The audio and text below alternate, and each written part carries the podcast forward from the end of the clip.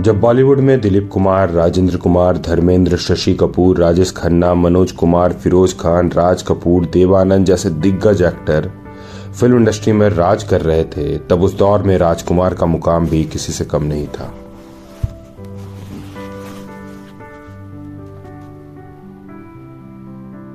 कई बार उनके अक्खर स्वभाव की वजह से डायरेक्टर और उनके को स्टार्स उनसे नाराज़ हो जाया करते थे।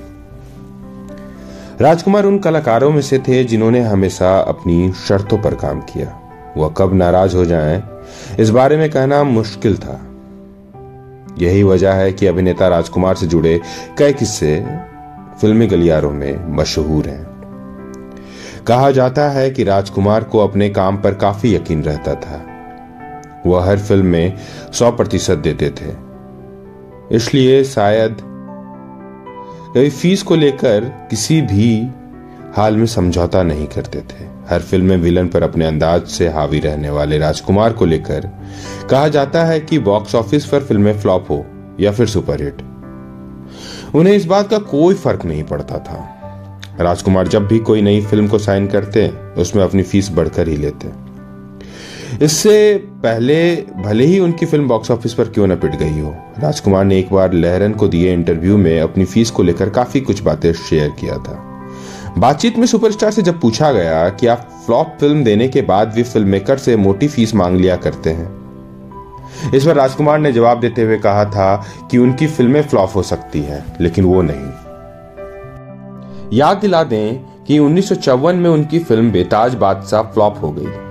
इस फ़िल्म में शत्रुघ्न सिन्हा, मुकेश खन्ना जैसे कलाकार भी राजकुमार के साथ स्क्रीन शेयर किया करते थे।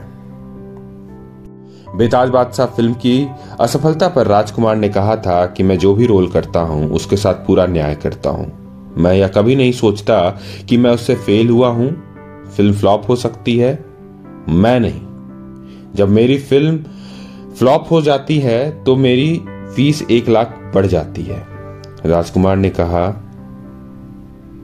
मेरी सेक्रेटरी ने पूछा था, साहब, राज साहब फ़िल्में तो फ्लॉप हो गई। आप एक लाख बढ़ा रहे हैं। मैंने जवाब दिया कि पिक्चर चले ना चले। मैं फेल नहीं हुआ।